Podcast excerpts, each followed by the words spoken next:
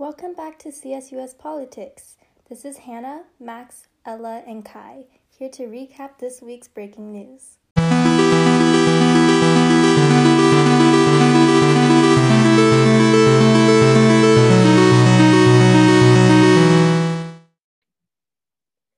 This past Tuesday, September 29, 2020, 28.82 million viewers tuned in to watch the first of three presidential debates. In such an unprecedented election year where campaigning is facing new constraints, candidates Joe Biden and Donald Trump had a platform to discuss their policies on the Supreme Court, climate change, healthcare, the economy, and more.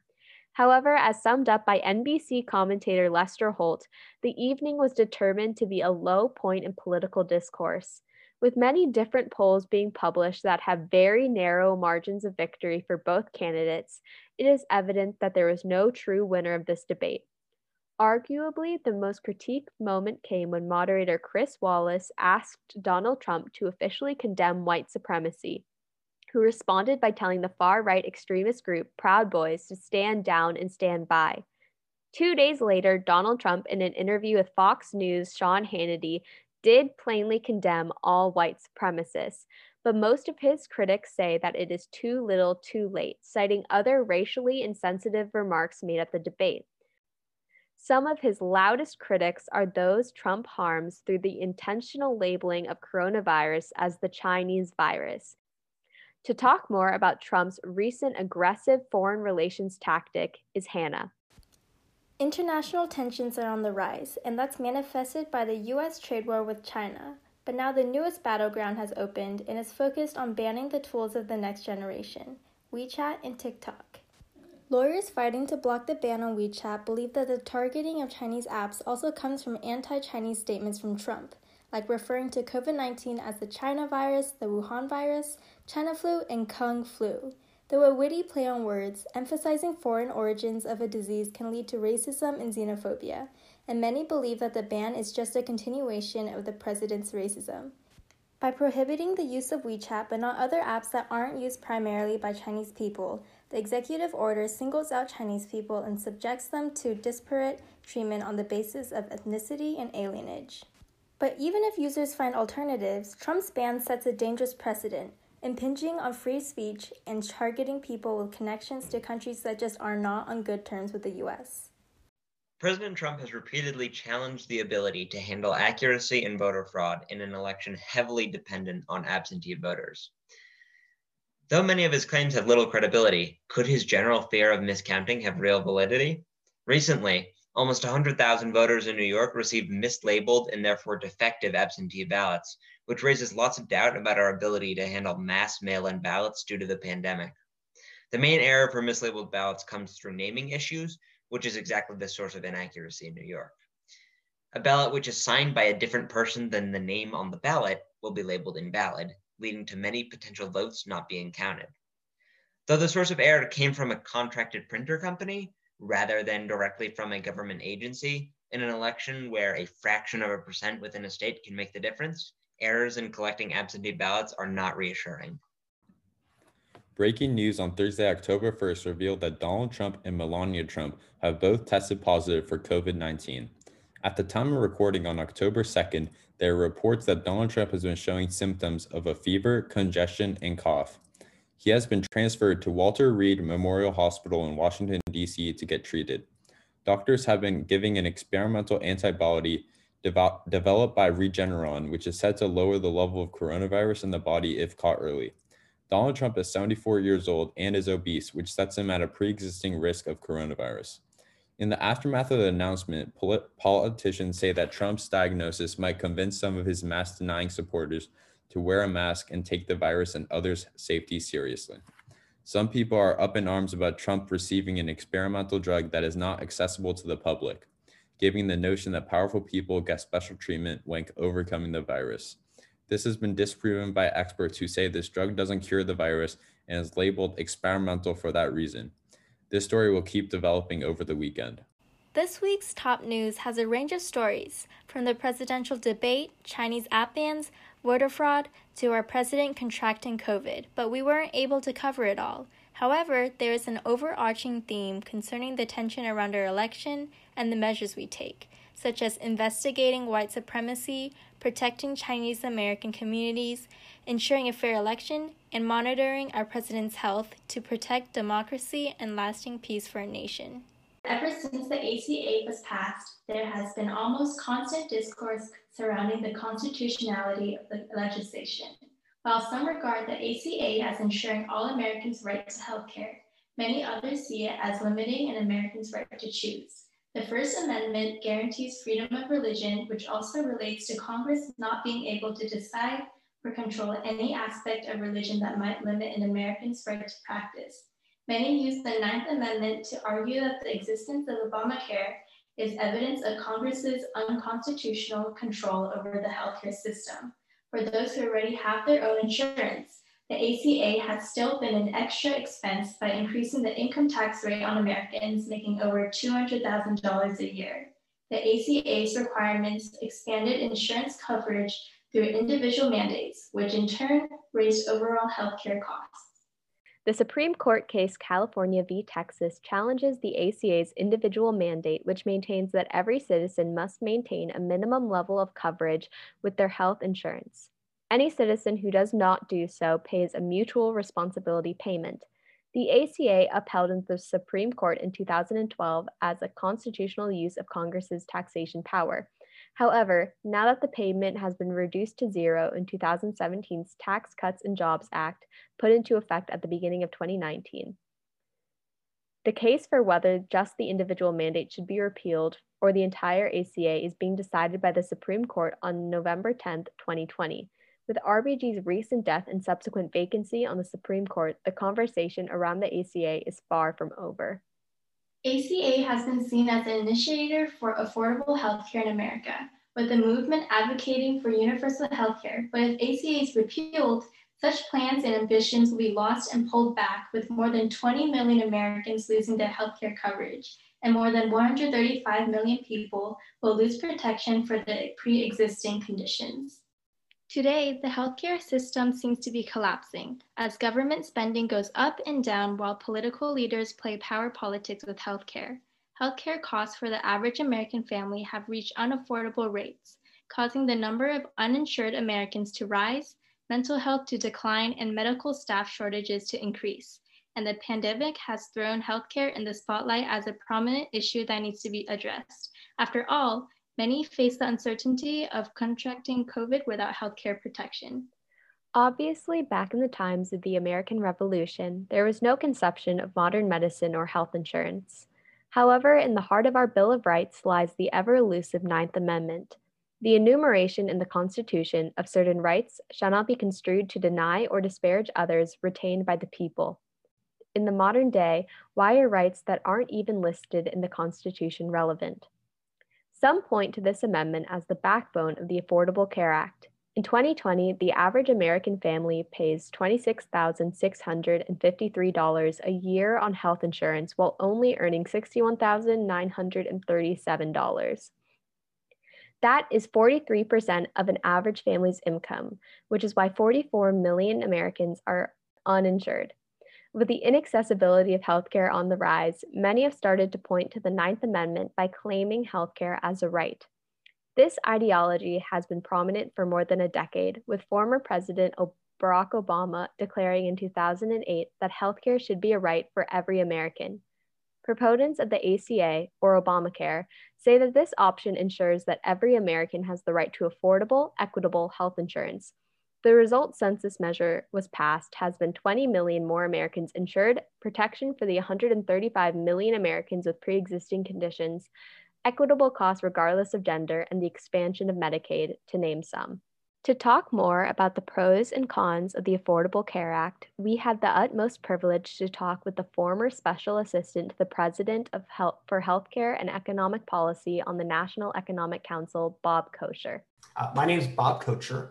Uh, I wear a couple hats. Uh, today, I'm a partner at a venture capital firm called Venrock based in Palo Alto. I work on healthcare IT and services types of businesses. I teach at Stanford in the medical school and business school, occasionally see patients there. Uh, and prior to that, I worked in the Obama administration uh, on what's called the National Economic Council, where I was in charge of healthcare and economic policy. Um, I got involved in government really through a desire to try to make healthcare better. I trained as a doctor, and while being primarily a doctor, I was struck by how inefficient the system was, how hard it was to deliver exceptional care to patients, uh, and and kind of two different things. One is how much we spend, and then um, how much seemed like it was wasted. Uh, and so that made me very curious about how you could change the way we organize healthcare to make it both better and cheaper. Uh, in the field of economics, I did a bunch of work uh, on mapping out how you would change how we pay for healthcare and regulate healthcare to make it better and cheaper. Uh, and that caught the attention of policymakers.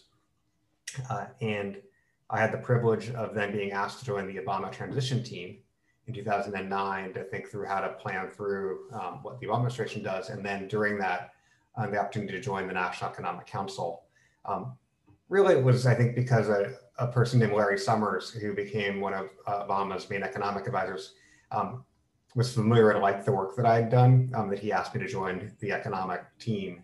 Uh, and so it was really through like writing papers that were read by people uh, and and hopefully you know contributing knowledge uh, that allowed me to have the opportunity to serve in government. And uh, of course, it was a dream come true to get government. It's an amazing experience to even have a badge that lets you like walk through the gate into the White House.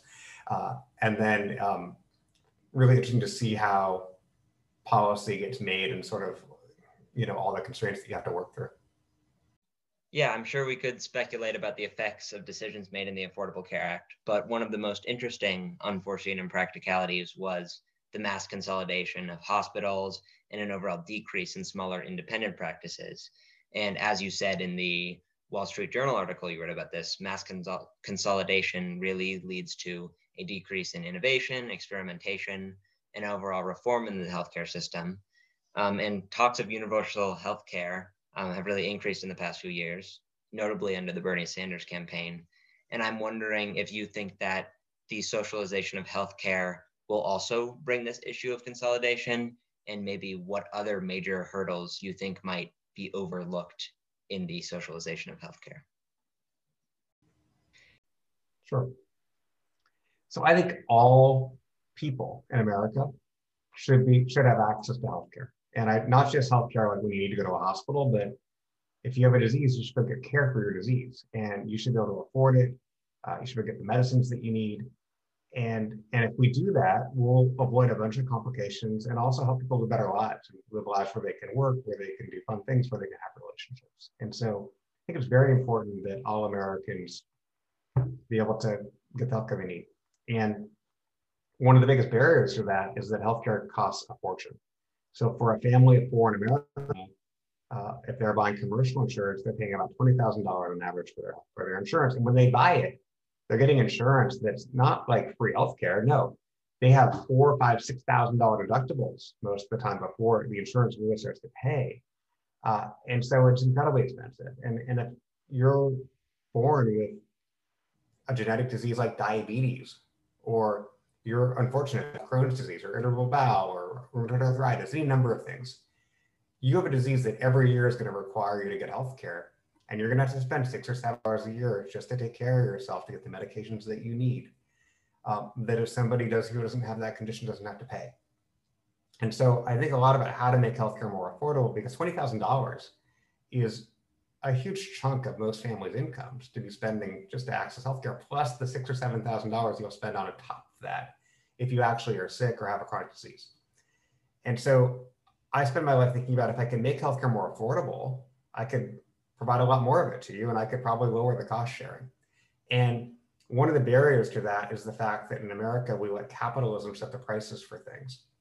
And we talk a lot about drugs being super expensive, and drugs are super expensive. It's kind of astonishing that insulin, a molecule that's you know been discovered decades ago and should be generic, costs fifteen thousand dollars with insurance. Like that's that's crazy.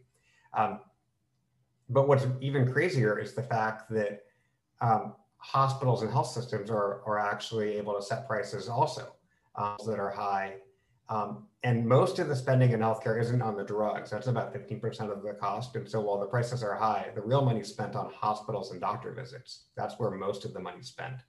And most of that money goes to hospital systems. Uh, and in our area, that's places like Stanford or UCSF or Sutter or Palo Alto Medical Foundation, owned by Sutter. Uh, and healthcare is local. And so it's very easy to have a monopoly of healthcare. If you're living in the peninsula, if you get really sick, you probably end up going to Stanford. And so that, and you're not going to drive like across the bridge to Oakland or probably drive up to the city.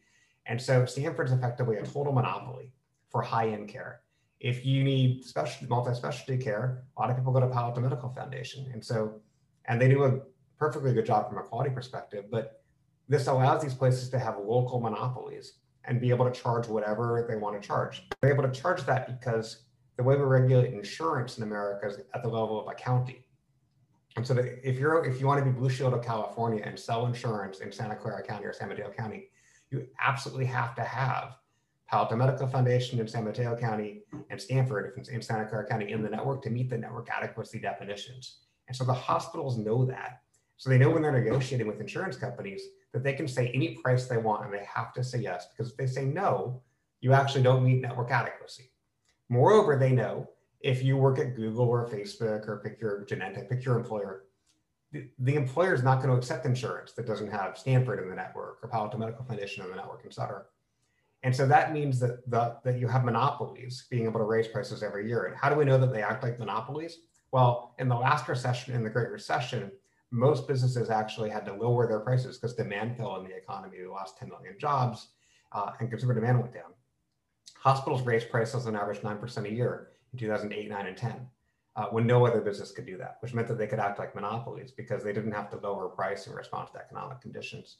And what we've seen over the last 20 years is hospital prices going up at, a, at between 5 and 10% every year in perpetuity.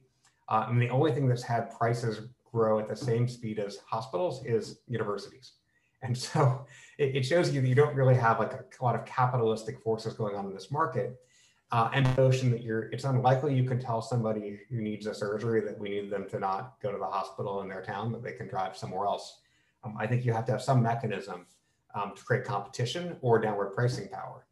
And I think the best approach is actually to have the government put a cap on how much a hospital can charge when it's when it's a local monopoly, um, so that they can't either raise prices every year or they can't be more than a certain percentage higher than what Medicare charges. Right now, the most expensive hospital in the country actually is John Muir Hospital across the bridge over in Oakland. Um, they charge something like 400% of Medicare of their average charge, uh, which is astonishing. That equates to about $7,000 a day if you're a patient in the hospital with commercial insurance. And you think about it, seven thousand dollars a day is crazy. Like like I will fly or drive to your house as a doctor. I'll sit there all day long, and I will personally give you medicines, and then have a nurse sit next to me and give you medicines too, um, for less than seven thousand dollars a day. It's just astonishing, like what these hospitals are costing, uh, and that's because there's no downward price pressure. And so Bernie Sanders, in his proposal, has said we need to have the government set prices. And um, while he wasn't very specific about what the prices would be, uh, and I'm not very confident that there's exactly fair ways to do it. So I, am not sure if that's a good idea. I do agree that we have to do something to help mitigate the prices because if healthcare were cheaper, it would be a lot easier to have everybody have it.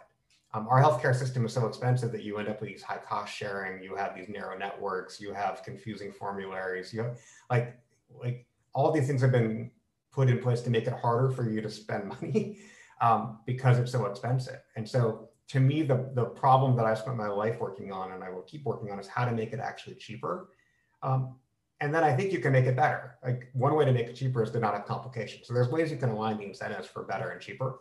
But um, American healthcare is so expensive because the prices are too high. And the prices are too high because we allow the market to sort of set them, but there's not really a market.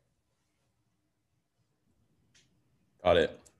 Um, yeah, that, that was a really good answer. Um, so I now I kind of wanted to move on to kind of the more legislative aspects uh, of the Affordable Care Act, especially with within like the Supreme Court right now. There's a lot of news about Donald Trump's new nominations to the Supreme Court, Amy Coney Barrett, and what a Republican majority uh, Supreme Court can ha- can have in store for the, the future of healthcare in America.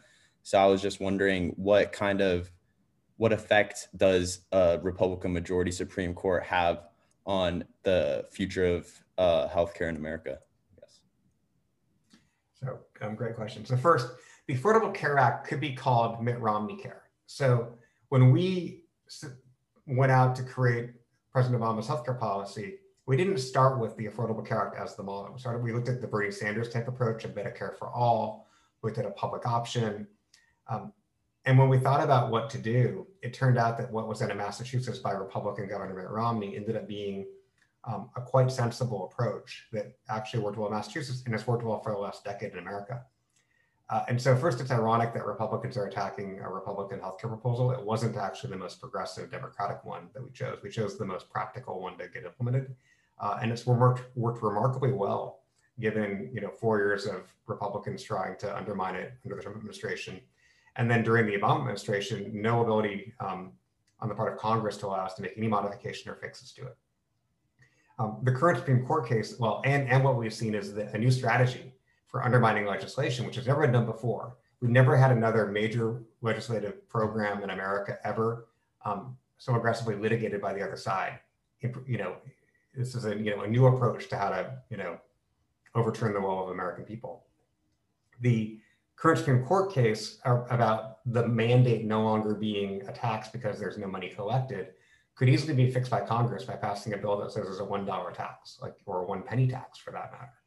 Uh, and so it's a silly thing to even be arguing about it because in normal American history, Congress would actually fix this.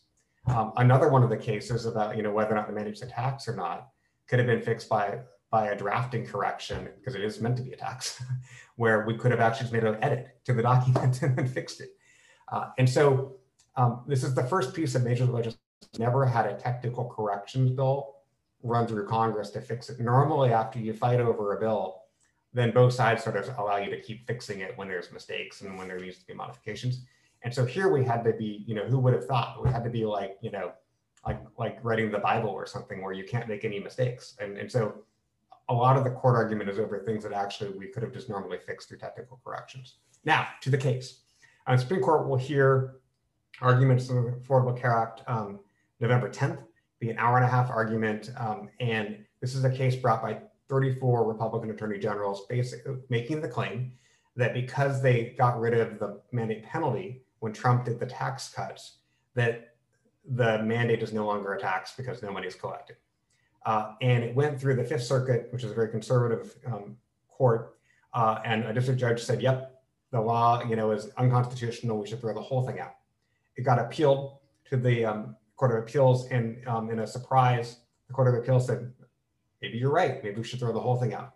Um, 27 Rep- Democratic attorney generals then filed a petition to the Supreme Court saying that's ridiculous. Um, and the Supreme Court took up the case. And so that's what we're going to hear November 10th.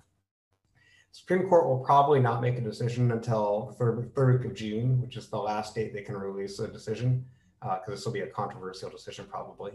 Uh, there's four, there's one, there's four different outcomes I think the court could could take.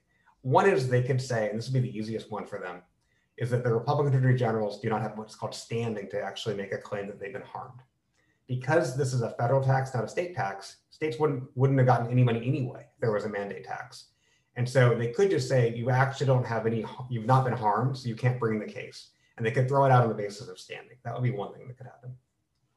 The second thing that could happen is they could say, yes, you're right. The mandate no longer is constitutional we can just take out the mandate and leave the other thousand pages of the law in place uh, and not change anything else. And that actually wouldn't necessarily change anything because the mandate was less important than we thought. It hadn't led to a whole lot of people buying because we haven't like we haven't seen many people paying the mandate. The mandate penalty went down, nothing changed in coverage. And with COVID, nobody wants to not have insurance. And so getting rid of the mandate by itself, hmm, not the end of the world. The third outcome they could do is they could say, yeah, the mandate has to go and the other things kind of related to it. So in the Affordable Care Act, we have a requirement called guaranteed issue, which means anybody who has a disease still has to be able to be covered. We say if you're up to age 26, you can stay in your parents' plan. We say you can't charge old people more than three times more than young people to, to buy insurance. So we kind of compress the, the premium variation. Uh, we require um, preventative care to be given away for free as part of the benefits package. Um, all of those logically have some connection to the mandate, which is they work if everybody buys insurance because um, it's risk that should be borne by the large population of people. So maybe the Supreme Court will say that all of the coverage related provisions have to go away, but you'd leave in place the subsidies and all the other Medicare payment reforms. Uh, and they would tell states that they have to fix it because states normally govern insurance. And so states could put back in place all of those things if, if they took it out of the federal law. Um, that would be challenging because not all states would do it. So we would see some states say, forget it, we're going to not like put pre-existing, pre-existing protections in for patients, but other others others might. California would probably put everything back. Um, and then the fourth outcome would be they could throw out the whole entire law and then say, Congress, back to you, make a new law. That would be terrible because as you could, if you recall, the Republicans tried to get rid of the whole Affordable Care Act. Uh, Trump tried to repeal it and they didn't actually. John McCain voted no while he was alive, uh, and the Republicans did not didn't succeed at taking out the Affordable Care Act. An important note is that they don't have any idea what they would do if they had to pass a new law, and there's not currently consensus um, among Democrats and Republicans about what you put in its place. Democrats would argue we should do a whole bunch of more progressive things, do the Bernie Sanders Medicare for All thing. Republicans would say let's do like vouchers to give you coupons to buy you know unregulated insurance and I'm worried that there's not actually 51 or 60 votes, depending on how you're going to need to pass this bill, um, that would come together to understand what the, and you'd have chaos. Um, the Supreme Court might say like the whole law is unconstitutional, but not for two years. And so they might give them some time to figure it out. But I'm pretty worried that there's not consensus about what to do uh, and that we would sort of really lose a lot of progress that we made as a country. Um, now, I think the Supreme Court lives, you know, on planet Earth, and they're aware of like that we're in a pandemic, uh, and that it's unlikely that Congress could actually fix it. So I'd be surprised if they choose option four, even though, you know, ideologically they they may, you know, they may be pre, you know predetermined to want to do something more, you know, radical. Um, I doubt that the Roberts Court would actually do that. They've upheld the law twice, and while the, you know, while the court cut many different people on it I'd be surprised if they sort of take option three. I think I think the easiest one is to say no standing or say the mandate narrowly doesn't doesn't remain constitutional. Um, that's fantastic. Thank you. You um, essentially answered our next question, which was um, we were wondering if there was um, a chance of a full repeal and replace of the Affordable Care Act, but um, it, because there is like no substantive substantive plan as uh, as of now. Um, so I mean, let, let, me let me let me offer you a little more of that though. Um, the Republicans definitely, it, if, when the Affordable Care Act is in place, we we have learned that there's not 51 Republican vote to repeal it, um, largely because they don't they don't have a better idea for what to do. If the Affordable Care Act were gone, remember the Affordable Care Act is covering 24 million people right now. So if you get 24 million more people uninsured, and remember, we also would be taking away things like um, money for outcomes research and money for the Medicare Innovation Center and all of Medicare's new payment models. I mean, there's a bunch of other things in this law. If they all went away, um, it would be so bad that I think both sides would be would have to would be pragmatic and say, well, we have to do something. And so, while I don't think there's conviction for what you would do because they haven't, it's probably because they get the conviction. Okay, there's nothing like a crisis to make you make a plan. And you know, take take pandemic, you know, the pandemic response. Like we used to have a plan. Uh, the Trump administration fired the people who were in charge of disaster at the White House and the pandemic team, uh, and we didn't have a plan. And then lo and behold, you have a pandemic, and now suddenly, like, we're we're ever so slowly, but we're making plans, and like they passed trillions of dollars of stimulus money if you ask Republicans, would you like to pass a $3 trillion stimulus bill for the US economy and not pay for it? They would have been like, that is, we never do that. Well, they did it twice. And so if we don't have the ACA, well, I don't think we know what the plan would be. I don't think you'd have Republicans be quite so confident that they could just ignore it. And I think Democrats, you know, also wouldn't be quite so determined to have it be only Medicare for all because you're not going to move 24 million people like with no health care. Um, and the pandemic, sadly, isn't going to end anytime soon.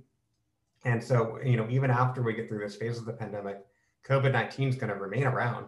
Uh, we'll still have to, you know, give people vaccinations. We might need booster shots. This might be like the flu where the virus mutates. So every year you have to get a new shot. Um, like we're not going to be like, oh, we can go back to sort of like languishing and letting people be uninsured. So um, I, I, have hope and confidence that actually we'd come up with some sort of plan, but I'd be worried uh, that there'll be a bunch of people who are hurt in that process. Okay, that was a that was fantastic. Um, now I kind of wanted to move on to kind of the coronavirus pandemic. Um, and first of all, I just want to ask, like, what does the infection rate of COVID mean for the future of like pre- people people with pre-existing co- conditions and their coverage in the United States?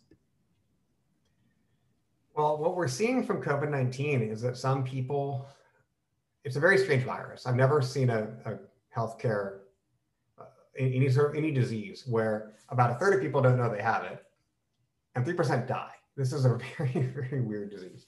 Um, for, for people who don't die, um, some recover and appear to be completely normal. Um, at least they have, they are thus far, but we've only known about COVID for 275 days. so, you know, we don't know.